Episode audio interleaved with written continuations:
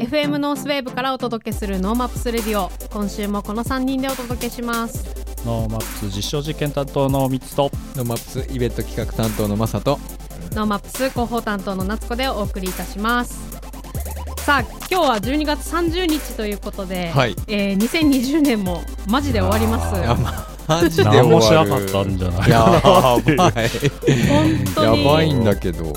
多分かなりね、うん。みんな、まあ、全世界的うん。に異常なまあそうですね2020年だったと思うんですけども、そうね。それでも早く感じるねなんか良かったのかあれなのか分かんないけど、ん。早く感じたな。うん世界共通言語できたようねん。本当に。どこの国の誰と話してもコロナの話はできるよできるし、うん。全員マスクする、うん。そのね、当初の頃って、まあ、日本の人はね、はい。マスクってそんな抵抗なかったけど、今全世界ちゃんとマスクが、まあ、一つの予防策になるってういう、ん。そんな時代になるとは思わなかったしまさか今年ね、うん。年末年始、まあ、おお盆もそうですけど、うん。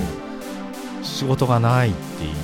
みんなね。あみんなじゃないか。あまそっか。もちろんねある方たちも、ねうん。当然ながらねありますけど、う年末年始でこうイベントやってた人んうん。は何もイベントもなくそうですよ。お家で。だからカウントダウンもなく。今回は、あだから今年は、うん。えーライジングがなくて、うん。夏休みお盆がうん。バチッとあり、うん。で年末年始もイベントがなくうん。毎年イベントに行ってた人たちは初めてお家で。そうですよ。年を越す？もう何やっていいか分かんないですよ。紅白を見る。そわそわしちゃいますよね。そわそわしちゃう。なんかお盆ってあるらしいよみたいな感じだと思って夏も。ね。なんかねお盆の渋滞とかねそういうのもね、まあ経験結局しないまま終わっているかうん。ら、確かに良いことではないからね、うん。やっぱりまあとはいえ無理をしていたところがね、うん。そうやってそういうタイミングででも休んでいただけるっていうのは、ね。その百貨店とかさ、うん、うんあの結構頑張ってね正月オープンってやってるお店とかもあったから、そうですね。1日ぐらい休もうよと思う人もね、うん。半分ぐらいはいいるみたいだから、うん。それが今回の経験でね。うん。でこのコロナ禍で例えばコンビニエンスんストアさんもうん。24時間をやらないっていうのも OK にしていくというルール改定もかなり増えたみたいですから、うんもしかしたらそれでね本当に新しい生活スタイル生活様式うん。見えてきてるんじゃないですかね。い。や確かに。この子オープニングで話そうと思ったことと全然違うこといきますけど、はい。最近のコンビニの進化すごくないですか、あなんかもうセブンイレブンさん系はうん、一部お客さんにレジ打たせてるよね。あそうなんですよ。そうそうそう。私も、うん。あれ？このノースウェーブのうん。すぐ近くのセブンイレブンは自動あ自動でレジ。すかうん。あれすごくないですか？P だけ店員さんやってくれて。そう金だけやってくれて。自分で出してね。まあ現金で払うか、うん。まあ払う何で払うか決めて、うん。あと自分で処理する。じゃあこあとこっちでやってくださいって言われて、ねえ。ーって。あそうそうそう。あのね、うん。荷物をうん。荷物というかね、袋詰めもね。あれすごくない？すごい。びっくりした。コロナじゃなかったらこの進化なかった。いやあまあね、その近くはあったかもあるけしれないですけど。ど別にそこまで急がなかったと思うんですよね、うん。結局、まあ、非対面というか対面の時間を減らそう、うん。その何らかの接触を減らそうとした結果、うん。急ぎ目にそういうサービスができてきたんじゃないかなと。いやそうですよいいことだとねいや思うんですよね。すごいいいことですよね、ううん。うん。でなんかこのまま行くとあのいずれは店員さんいなくても大丈夫なコンビニになる、まあね進化過程の途中にあるなと思いつつ、品出しをロボットが遠隔でやるってね、はいはいまあ、うんこの間紹介したんですけど、うん。遠隔ロボットをうん導入して、バックヤードでうん。その荷物荷物とかその搬入をうん。やるんだけど、搬入でやっぱり目視だったりなんだりが必要なんで、現場にいない人が VR でゴーグルつけてうん。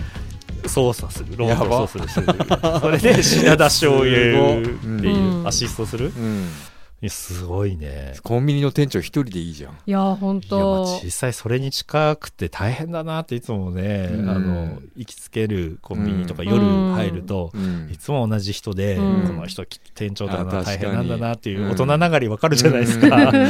あれを考えるとそういうのが少しでも改善されるのは、うん。まあいいことだよね。いやいいことですよね。いや一方でうん。この間、あのー専門学校の授業でも話したんだけど、はい。そうやってうん。どんどんこうロボットだとか、まあ、うん自動化されてった時に、学生のアルバイトって、うん。やっぱりコンビニとか、じゃだったじゃないですか。うん。だからその学生のアルバイトがうん。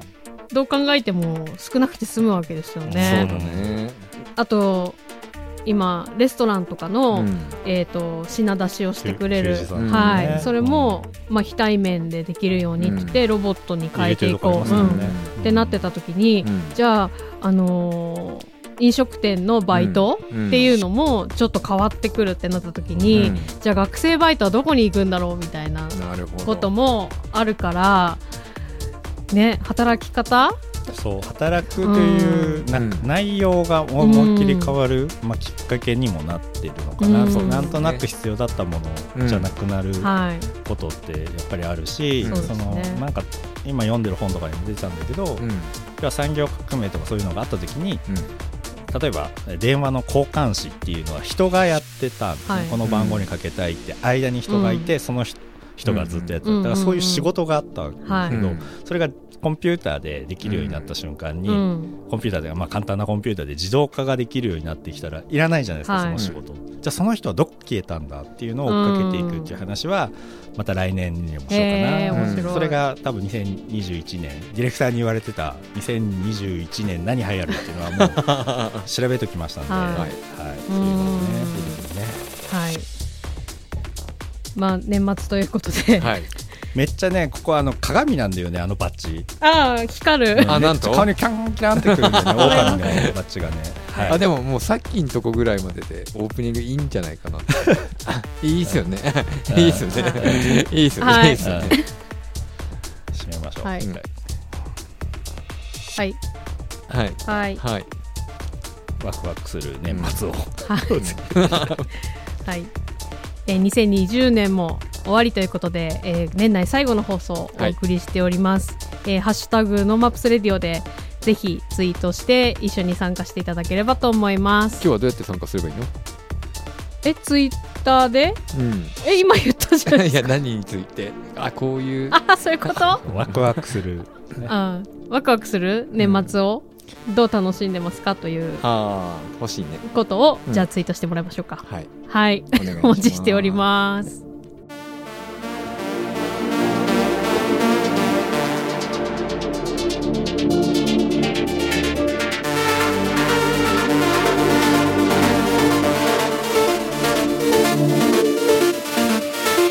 年末は本当は何やってたんですか？毎年。いや毎年意外とね仙台行ってたかな。最近は。仙台のばあちゃんちああそういうことか。仕事じゃなくて、う。ん。仕事はあんましてないかな最近。まあノースにいる人もみんな関係ない、だって畑さんはねあのうん、札幌駅前、うん。うん、10年ぶり？そうか、まあ、実家にも帰りにくそういし、ね、そうですよね。確かにいや多分どうせじっとしてらんなくなってどこか行くんだと思うけど。畑さんはね。えりもえりも岬に行くんでしょ？長沼実家やんあ実家？あ実家。かそうか。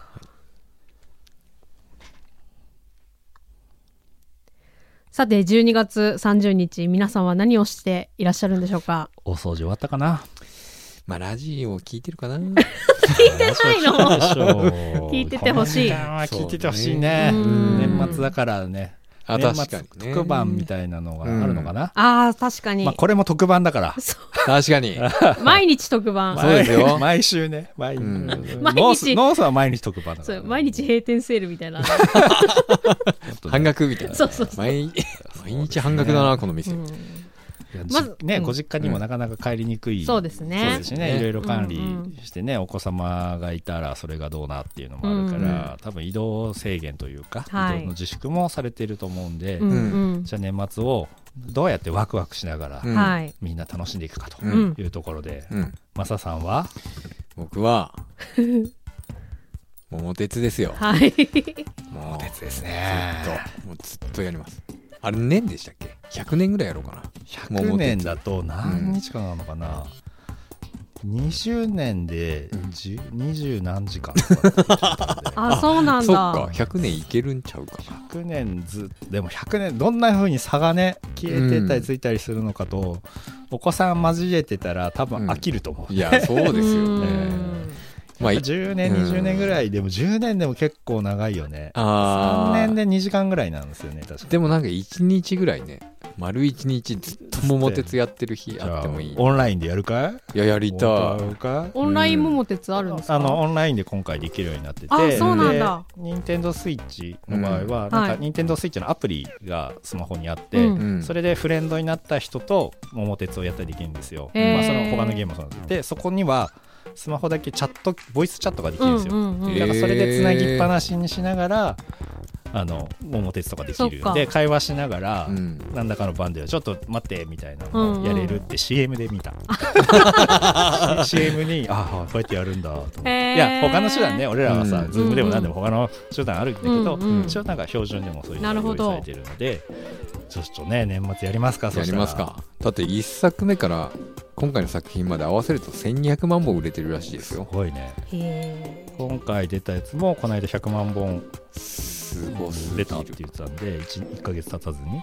基本的なルールはずーっと一緒ですよね、すごろくです。すごろくでに桃あれなんだっけモノポリーみたいなモノポリー。要素があって、うん。土地を買って行ったり、そうですね。うん。なんねあのお店作ったりとか。旅行ゲームっていうのがベースだったのかな。そうですへね。ー。そういうだなんかあの急にあのボンビーとかつくようになってからは、なんかゲーム性が変わっちゃってうん。すごろくすごろくなんだけどすげえ腹立つなみたいあの病むよねちょっとなすりつけていいやそうそうねそうそうそう。うん。もうなんか絶対無理な状況になる いやそうそうそう。ね もうあとこの状態で5年とか無理。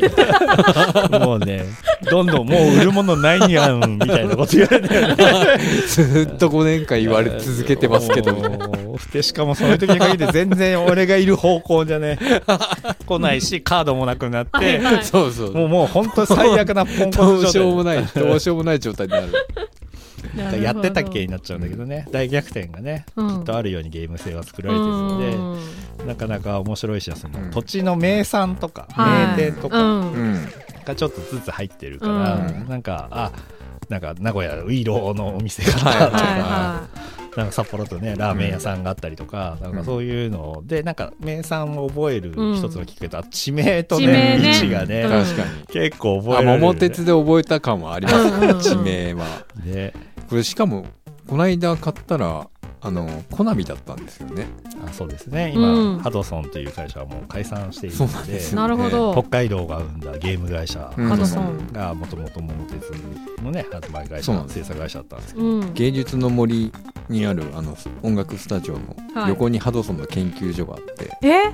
そこでゲームの開発ずっとされてたっていう話なんですよね。へでまあそのそうなんですよ。そすっごい遠くからこうあの見ると線路が見えるんですよ。あ、うん。そうそうそうそう。あの施設内を走ってる線路があって。なんかうん。ミニ線路、うん。子供とかが乗っかれるぐらいの小さいやつなんだけど、線路があって本当に鉄道が好きな経営者さん工藤さんだっけな、うん。社長さん兄弟で始めているので、はい。まあ、その大きくなった時にそういう施設作ってその中をこうプップーって走ってたんですよ。へえだからその桃鉄にもつながってくる鉄道系のゲームを作りたいこれは年末にやるにふさわしいゲームいがやふさわしくなってきたでしょ？うん。ふさわしくなってきた。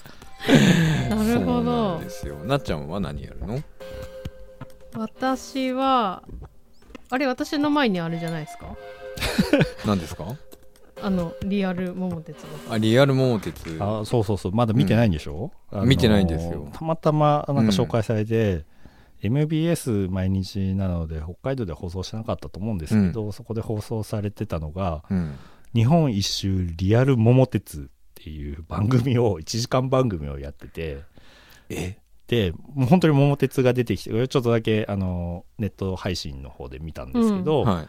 えー本当にリアルにあの桃鉄をやりながらサイコロ振ったその着く駅に実際に移動するっていうのをやって すごいなんか3400万予算かかったらしいんですよね。全然知らない多分芸人さんとかが出て実際に移動してサイコロ振ってじゃあなんかどこだかって四国のどこだかって言ったらそこまで4時間とか5時間かかったりとか、うん。北海道も、えー、と札幌に行くのになんかヘリコプターカードかなんかで まず着いたのが浦川だから千歳空港飛んでからまず浦川まで4時間かけて行って。やばいな。そしてその間はあもう一人の対戦相手は移動できないんで、うん。サイコロ振れないっていんうんううん条件で本当にリアルにやってみたっていうすごいおバカな番組があったのへで、あの TVer とかで、まあうん。もし見られる可能性があると思うので、うん。ちょっといつまでやってるか分かんないんですけど、はなんかそういうのもこうやっててなんか大人の夢じゃん。ーそうですね。まあすごくあのー大人の遊び？うん。水曜どうでしょうこうんうリアルにやる感じと近いですね。うん。すごいその、まあ、うん1時間にねその何日間の収録をうんうん1日にまとめてるんで、見ると竿周辺のそ一瞬の間にあちゃんとななんかその名産を食べてたり観光してたりとかはい島とかを渡ってたりとかあるんだけど、うん実際の放送の中ではほとんど使われてないんで いやこんな過酷なロケすごいなとす思って。ごい。そういうなんかやってみた系をやったっていうのはなんかうんうん。ね、僕らもやりやってみたいのであのぜひコナミさんよろしくお願いします。やろうやろうか。ラジオをしながら 移動しちゃうの？移動もうずーっと電話し続ける。その土地土地の人と。よくわかんない まあいろいろやってみたいですね 来年もね。なっちゃんは？私はですね多分、えー、とまだ自転車をうん。整備してないので、あのかっこいいやつ。はい。あのー多分今頃自転車磨いてんじゃないかなっていう気がしますが、うん。まあ、あとはあの結局、まあ、毎度言いますけど、オキュラスクエスト2を買ったものの、うん。あんまりいろいろできてないんですよまだ、なるほど。ダイエット企画とかね。そうダイエット企画もそううん。だし、あと VR チャットううん。んで、えーとまあ、VR 空間の中にいる人たちと交流する、するの？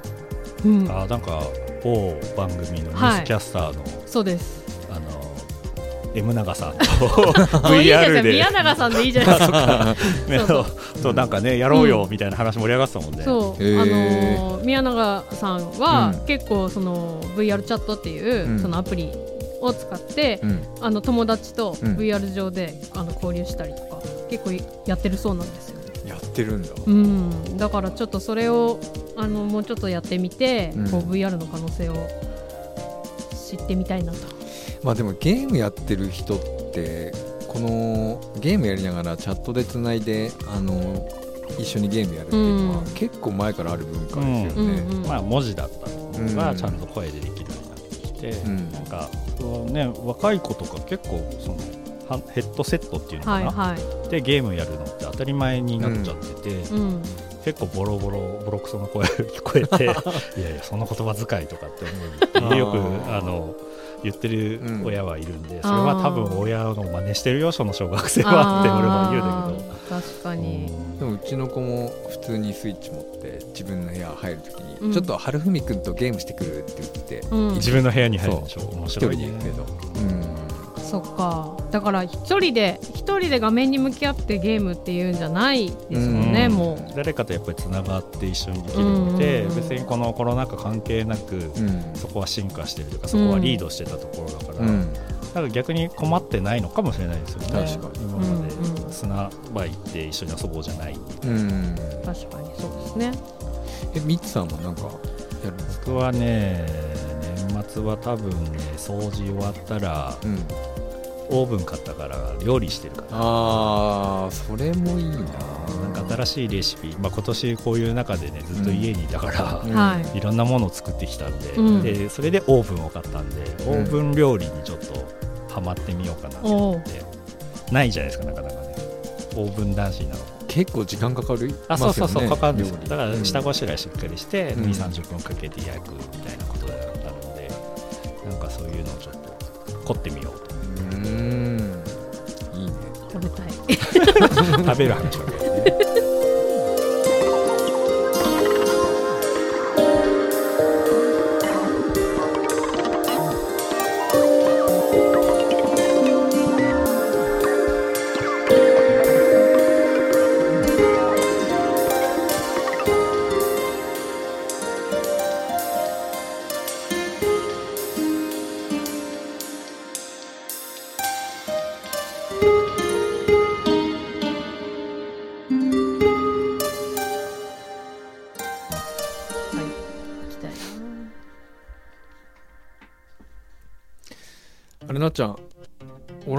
ってきたって聞いたけどな はい。この1週間で。あの昨晩。昨晩？もう帰ってきた昨の晩はいちょっとオランダにうん。行ってきたんですけども、うん。まあ、何かっていうと、うん。VR で旅行体験を提供するトラベル DX っていう、うん。まあ、会社がありまして、うん。そこがリモート海外旅行体験という、うん。まあ、新しいこう VR のうん。また体験ジャンルを作ろうとしているっぽいくてはい。でその無料モニタープランというのがありましたので、うん。それに申し込んで昨日行ってきたんですよ。オランダに。オランダに。まあ、旅行地はうん。いくつか候補があって、そのモニタープランには。うん。オランダの他にスイススペインシンガポール韓国とかうん。っていうのがあったんですけど今回オランダをチョイスさせてもらって、うんこれあのどこに行くかっていうとオランダのアミューズメントパークのうん。エフテリングっていううん。遊園地にあの案内してくれるというのでそこを選んでみたんですけども、うん。まあ、60年以上も、まあ、歴史があって1992年には世界遊園地大賞というのを受賞しているという、まあ、遊園地、そうなんです。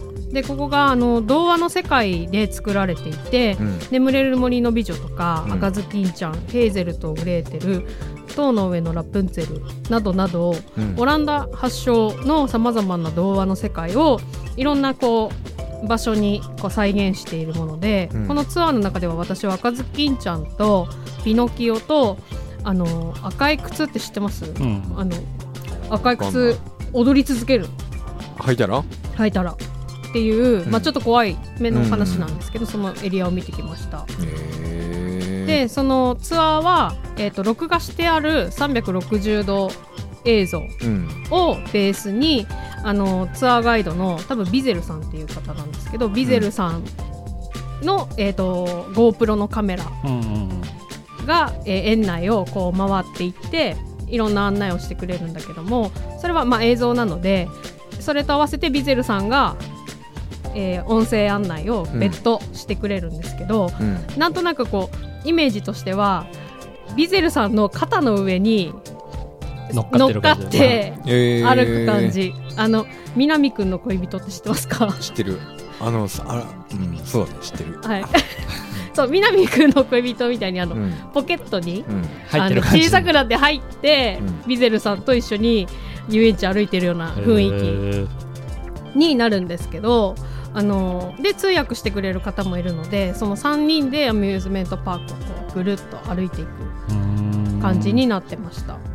であのーとてもあ結構リアルで、えー、とそこに来ている人お客さんの様子子供たちがわーって歩いてる様子とか、まあ、そこでアミューズメントパークの中の音とか空気感っていうのはうんかなりこう共有できてる感じがしてうん面白い方ですね。じゃあビゼルさんがあのーそうだ言われるがままにこうあそれを聞くっていう。感そうです。ビゼルさんが、ん。えー、と11月の映像って言ってたかな？11月にじうん。えー、とパークに行って歩いてきた映像を一緒に見ながらうん。リゼルさんがリアルタイムでここはこういうところでこんなことがあってとかっていう風に説明してくれるというものなんですけどもうん。あのーこう私この体験をした後にもう一回そのエフテリングを検索して、うん。まあ、そこに出てくる写真なんかも見るんですけど、あの VR で歩いた感覚はそこそこあるので、うん。あここがこの写真になってるのかっていうなんかある程度保管ができる頭の中で。なるほど。うん。というところでいくと、うん。結構体験した気分にはなれるもんだなというふうに思いましたね。ね。360度カメラで撮ってるんで、うん。要は VR で見た時にうん。自分がその歩いてる方向の横を振り向いたら横がちゃんと見えるっていうのが、多分没入感というかそうですね。そこにいる感覚を味わえる、かなりこう、まあ、包まれてるというかそこで起こってることとして体験できるっていうのがありますね。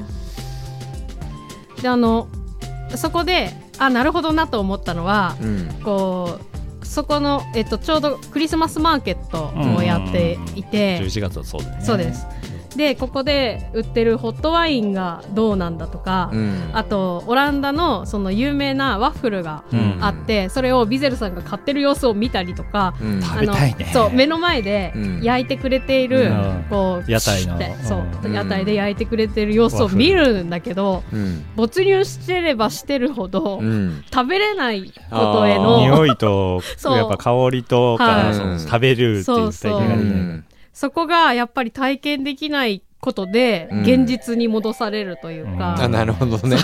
逆に良くないんだ。そう。だから、うん。ああ食べてみたいな食べたいなってあのぜひきあのオランダに来て食べてくださいねとか言ってくれるんだけあどそれはあれだね。それもう、撮った映像だから送りつけないとダメだね、でこれをこの風にやったらチンしてくださいとかはいさ、はあーそれはすごい面白いそういうところまでしたらさ、なんかそのねまあそのヒントにはなってきますそうですね。なると思います。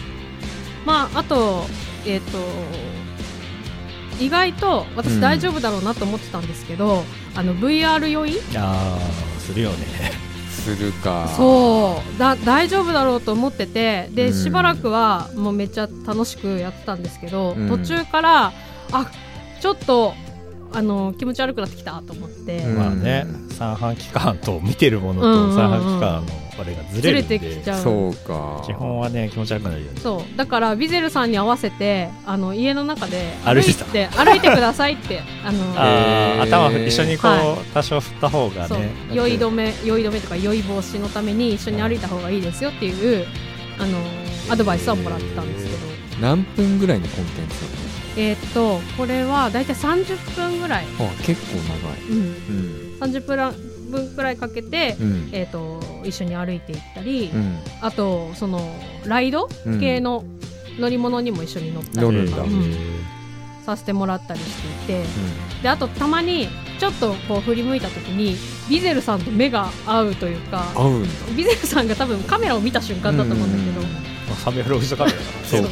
ちゃんと撮れてるかなって見たの。がそう目が合っちゃう。南くんの恋人に 南くんに見られたみたいな。あちょっとキュンとすキュるのンとしたそう。あそれいいかも。イケメンって書いてあの原稿にはイケメンってイケメンビゼルって書いてあイケメンビゼルさんと。そうそうそう。最トークの中なかったからさ。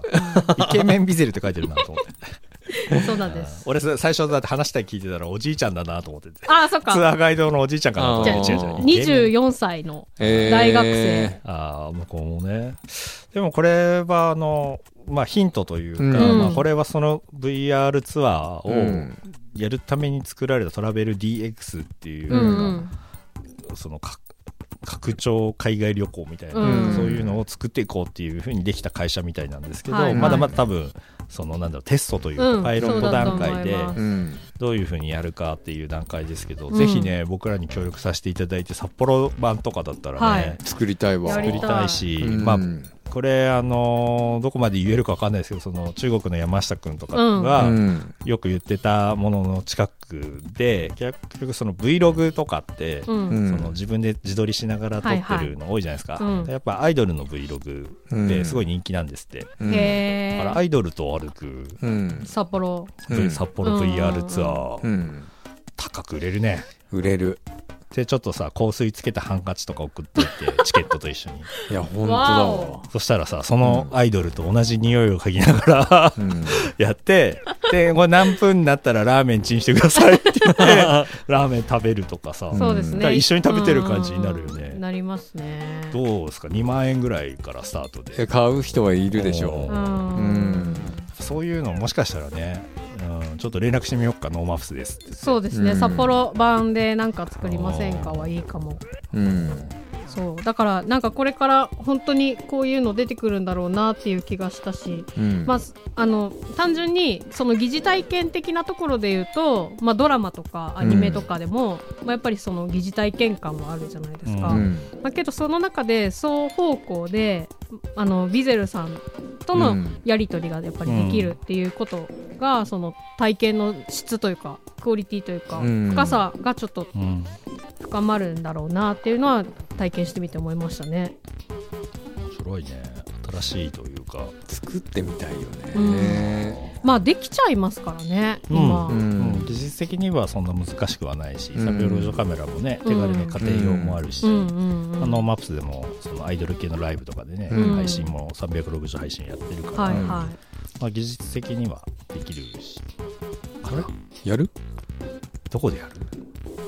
だから来年のノーマップスの時もうん。きっと、なっちゃんつけてなっちゃんと歩く？うんノーマップスうん。をライブ配信すればいいじゃ、うん。ん、ライあのいやだってノーマップスの会期中にさブはい。そっか。夏子ツアーガイドによる、うん。地下歩歩いたりとかして、そうね。うん。でも札幌をきちんと切り取って体験できるようなコうん。ンテンツ作れたら面白いかもうんね、うん。まあ1個作れればあの道内の？TOTO とか、はい。い、ろんなところそうですね。作れるよね。ねまあ、あとやっぱりそのじゃあ VR でうん。オランダのエフテリング行ったから、もう行かなくていいかって言ったら、まあ、そういうわけじゃないなというか、ちょっとこう知ったことでより知りたくなるっていうのはあるだろうなっていうのは思いましたね。なんか、そのゲームの話ちょっとずれちゃうんですけど龍が如くってゲームは分かる、はいはい。はいあれってなんか新宿が舞台と大阪が舞台と、うんまあシリーズなんですけど、ずっとやってると本当にリアルに建物が建ってるから、うん。うん。まだ行ったことなかった場所なのに、うん。実際にリアルに行った時あれなんで俺ここ来たことあってここにラーメン屋あるの知ってんだろうって思ったら すごいすごい。あれなんでだろう夢で見たのかなって子供の頃に何かあったかなとかって思ったら違うんだよね。ゲームやってたんだよね。そうすかうん。そこまで忠実なんですね。そうそうそうそのなんかラーメン屋さん九州うん博多なんとかラーメンとかがあるんだけど、うん。俺来たことないのになんでテレビとかで見てっかなと思ってたんだけど違うんだよね。ゲームやってたからゲームで何回もこうお使いしてるから 場所覚えてた。だからそれに近いものがあっうんうんうん。てやっぱりその観光でねそういう映像をなんか写真だけっていうよりはうん。やっぱりこう反復的に見ていたり感じてると、うん。ここ行ってこう行ったらここに何々があるんでとか。そうですね。ワッフル焼いてるよとか、言えるっていうのはすごい先行した体験だしそれで観光が減るものではない、うん。ないですね。だから、あのーね、海外旅行うん。VR ってなると、なんとなく海外旅行とバッティングしそうというか、うん。あのうん食い合いそうだけど、うん。意外とそんなことないなと。なるほどな。いうふうに思いました。やっぱそれをどうやって紹介してくれるかっていうところがやっぱコンテンツの魅力になってくるよね、結そう局ですね。なんか今までもあの Google Earth とかで全然さあのいろんなところに行っていろんな街の風景見たりとか、はいはい。あのこれまでもできたわけだけどでも実際にじゃあハワイ行こうって言って Google Earth で行くことはあんまりないっていうか、うんそれをきちんと、あのー説明あのガイド付きで説明してくれる人がいて、そのガイドが魅力的で、はい。その街を好きになったりとかっていうことは出てくる可能性はあるよね。ありますうね。んそうですね。あの旅番組とか、うん。まあすごく人気コンテンツって言われてるんですね、そのバスうん。で何々するとか、うん。その街でご飯食べ歩くとかって結構なんかダラダラした番組多いんですけど、あれって多分そういうところがすごく価値が、うん。コンテンツの価値になってきてるっていうのがうん。多分あるので、テレビに見てる人も安心してうん。で今度例えば横浜行ったらあそことあそこ行きたいってなるっていうところが、その映像メディアの特権として持っているから、うん。なるほど。もしかするとそれの拡張としてこのトラベル DX 含めてはい。もっと違うもの、まあ、うん。VR がねまだ少ないから、うん。それじゃないものでスマホでこうやる方でなんかね操作は難しいかもしれないけどうん。違うけど何かっていうのが、まあ、これから生まれてくるっていうのは、すごく期待がありますね。そうですね。旅番組を作りながらその体験のコンテンツも一緒に作っていくとかっていうのありそうですよね、これから。やっぱそうですね。うん。経験者が一番強いので、う。ん。まあ、コンテンツって実はやっぱりそこのある人っていうことがよく分かったんで、うんそういう人を探してうん。育成して発信してもらうと。そうですね。大事ですね、うん。まあ、私なんかだと、まあ、今年はやっぱりオキュラスクエストを買って、うん。まあいろいろ体験してるわけですけど、うん。まあ、今年、まあ、一番のトピックスといえばうん。例えばみつさんは何があやりました？っぱり3ヶ月休んだっていう何もなくなった3ヶ月うん行動ができなかった、うん。要は毎月ね2回3回で出張行かせてもらってた人が、うん。うん。もうそ外に空に空に飛ばなくなり、はい、うん。でどんどんどんまあ情報が集まってくるとこれはただ事じゃないぞっていう中で、うん。やっぱりイベントを含めたり、うん。制作系も全部変わるわけですよね、うん。支援も含めて作ってるものを変えなきゃならなくなってきたっていう中で、正直本当に3ヶ月ゆっくり休みながら。うん。でもあこれは逆に世界的なことだから、まあ仕方ないねじゃなくて何かできることあるよねということで、まあ、勉強のつもりでね新しいジャンルのうんものを、まあ、今までやってなかったようなものとかで例えば Windows のパソコンを買ってみたり、はい。あのうん。なっちゃんと一緒にキラキラ光る、うん。キーボード光るんだよ Windows 意味わかんないんだけど。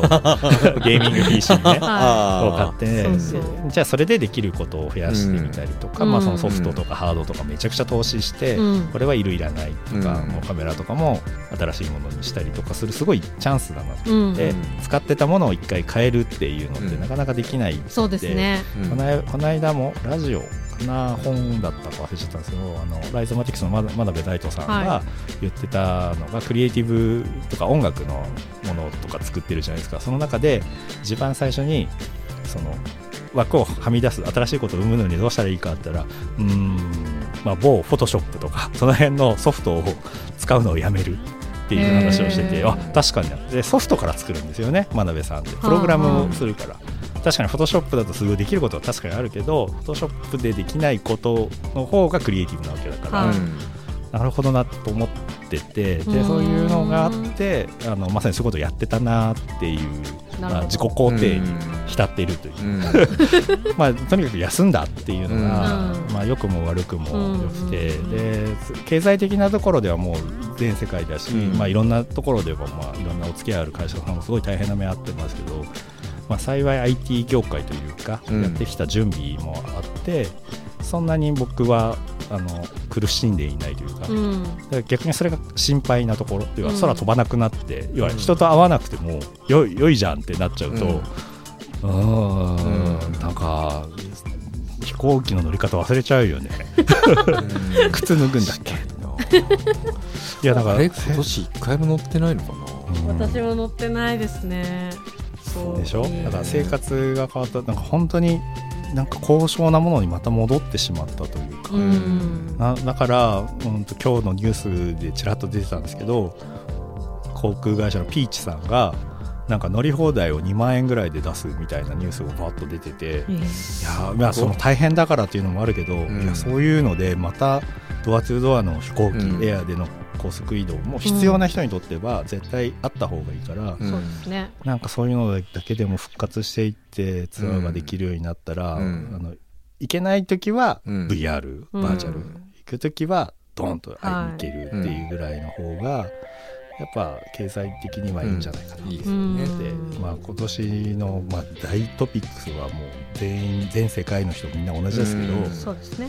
うん僕にとっては3ヶ月も休んだった ねそこです。しうん。マサさんは？僕はねあのーあれですね。死ぬほどか頭使った気がする今年。あのイベントをやるとか、うん。この業界をどうまあ僕なりにですけど、うん。どうやったらまあ前向いて進んでいける方法があるんだろうかとか。はい。多分仕事の今までってこうある程度決まった仕事があって、うん。それをこなしていけば、うん。ある程度の収入が得られて、うん。あの循環していける形があったけどもうものすごい突然にはい。その循環のし仕組みなくなったんですけど、ね。どうしますかっていう話、まあ エンタメとして、うん。とにかく人が集まってはいけないうん、となった時にそう。どうやってイベントごとライブ、エンタメをやるかっていうことですもんね。まあイベントごともそうですけど、うん。じゃあ北海道にこうイベントもできない。あのアーティストもあのもちろんたくさんいるんだけどあの収益をたくさん生むようなアーティストはそんなにいない。うん。っていうこの現状の中でどうやってこうあの次の時代を作っていくかっていうところってまあ今年突然来たなと思いつつも、うん。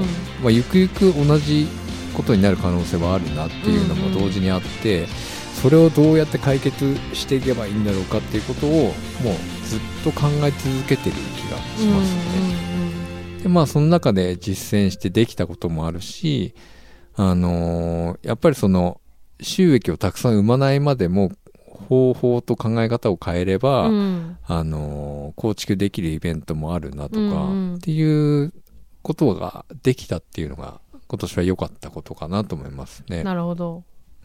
明日のシアター。そうですね、明日のシアター、デルそうですね、ドライブインシアターもやってみれば、うん。まあその興味ある人もニーズもあった。うん。で明日のゲームにみたいにこうラジオを使った、あの、外音のないイベントスペースっていうのも実際にやってみると、相当面白い場面にはなるとか、うん。そのできなかったというか、うん。まあ、規模の問題で難しかったことが、うん。まあ、結果的にあの最初に出たコンビニの話みたいに、うん。そのこのタイミングもう道具は揃ってるんだけど、うん。やる理由がなかった。そうですね。代替手段にはなかったものが、うん。ちゃんとやってみれるっていうところに頭を、うんかなり酷使して、うん。でもう、まあ、正直言うとやらざるを得ない中でのどういうふうなうん。答え、エンタメの答えっていうのを、うん。まあ、突き詰めていくきっかけではあったっていうことですいや、本当そうですね。そこが、今仕掛けてることとか、今実際にやってることが、まあ、コロナが終わった後でも、実際のところ終わる問題ではなくて、うん。まあ、ある問題なんで、うん。そこを解決するための方法をとにかく考えるってことができたっていうのはすごい大きいかなと思いますね。うん。めちゃくちゃあれですもんね。あのー新しいことどんどんやってたマサさんのイメージ2020年、いやーまあやり続けてこけてんのもいっぱいあったけど。まあ、仕込み 仕込み続けてるっていう、うん。まあ、本当にライブエンターテインメントのステージをなくしてはいけないというミッション、うんをまあ、先頭に立ちながら、うん。そうですね。ね、いや守りながら攻めるっていうそうねです要ね。話でしたよね、うん。なっちゃんは？まああのいろいろありますけどやっぱりノースウェーブでまさかラジオを やるとは思ってなかったですよね。う。ん。まあ、今今日の放送で27回目。うん。すごいね、まだ27回なんだ。はい。もっとやってる気持ちになってる俺。まあ、ポッドキャストやってたからね。あ、確かポッドキャストやってるからね、はい。ねまあね27回エゾ財団に、うんえーまあ、クリプトンフューチャーメディアの伊藤社長に和田悟さんに、うん。あと先ほど名前も出ました、まあ、中国で活躍しているプロデューサーの山下智博さんに、まあ、あとアナウンサー枠 では国さんに、えっと、佐藤真美さんにと、まあ、いろんな方に来ていただいておりますけども、うん。来年も来年は、ねはい、どんう。なんラジオになっていきますかね。いやーまたゲストをいろいろゲストに頼っていくっていう。結局のところ。まあ、うんノーマップスに関わる人たち、うん。まあ、どうしてもちょっとあの収録含めて体制的に、あの今不安定な時期でしたのでうん。ちょっと見送っていることも多かったんですけど、うんやっぱり企画としてそのここから生まれてくる新しい人とか、うん。えー実際、えーアーティストの方も含めてノーマップスに絡んでいただいている人には積極的にちょっと参加いただいて、はい、まあ、のラジオだからできることはちょっと一個仕込んでいきたいなとは思っています。仕込みたいっすね。ね今のうちにっていうところでね。そうですね。うん。またねり来年の秋ぐらいには、えーノーマップス2021、うんになっていくと思いますので、まだねそうなる何の発表もしてないんであれですけど、一応あのラジオが続くってことはや来年もやるぞと。やるぞと。いうことで、うんまあちょっと本当に2021年が、まあ、今年よりいい年になるのは間違いないので、うん。はい。でその中でねどういうあの運動の祭典がどういうふうになるか、うん。うんまあ、ちょっと雪祭りに関してはうんちょっと先行的にもうあの違う形をうん。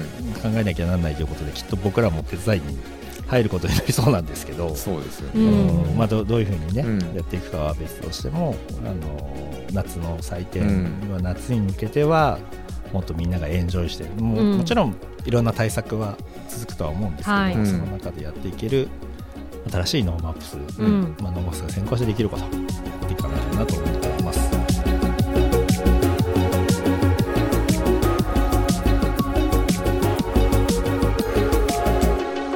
本日もお付き合いありがとうございました。マサさんは？はい。来年早々、来年早々。忙しいですよね。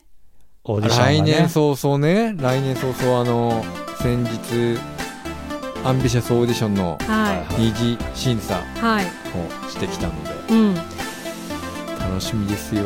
来年の頭は、はすっごい才能ある子いっぱいいたから。もうね速攻ゲストに呼んでね育てて一緒になってねやっぱ北海道のね、そういうメディアシーンを活躍してもらえる人を作りたいのでね、はい。ちょっとすぐで呼びましょう。コーナー作っちゃいます？あら作っちゃう？いいの？いいじゃないですか。あれも紹介したのであの、うん。第4回、あ第4回ね。全部ね。う んあー。慶応もね紹介しなきゃならないですよね。そうですね。そうですね。今ちょうどまず、うん。まさにあの、うん。ノーマップスチャンネルで、うんはい。YouTube チャンネルでうん。再生も可能なので、うん。ぜひ皆さん見ていただいてね、うん。そうですね。いやそこにもねいいいい子いたんだわ。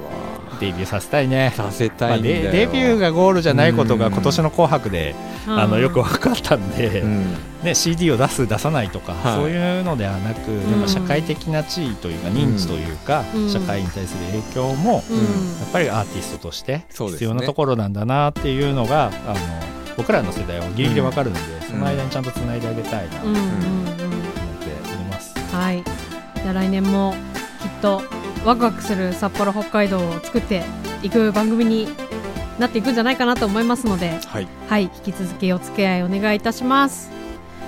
NoMaps Radio のアーカイブはポッドキャスト Spotify などストリーミングサービスでお聞きいただけます。 NoMaps Radio で検索してください。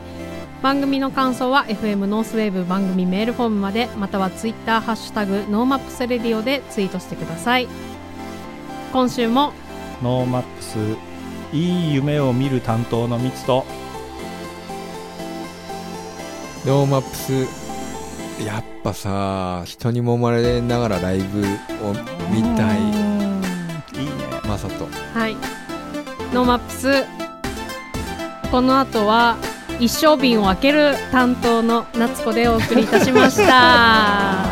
また来年。ままた来年。良いお年を。良いお年を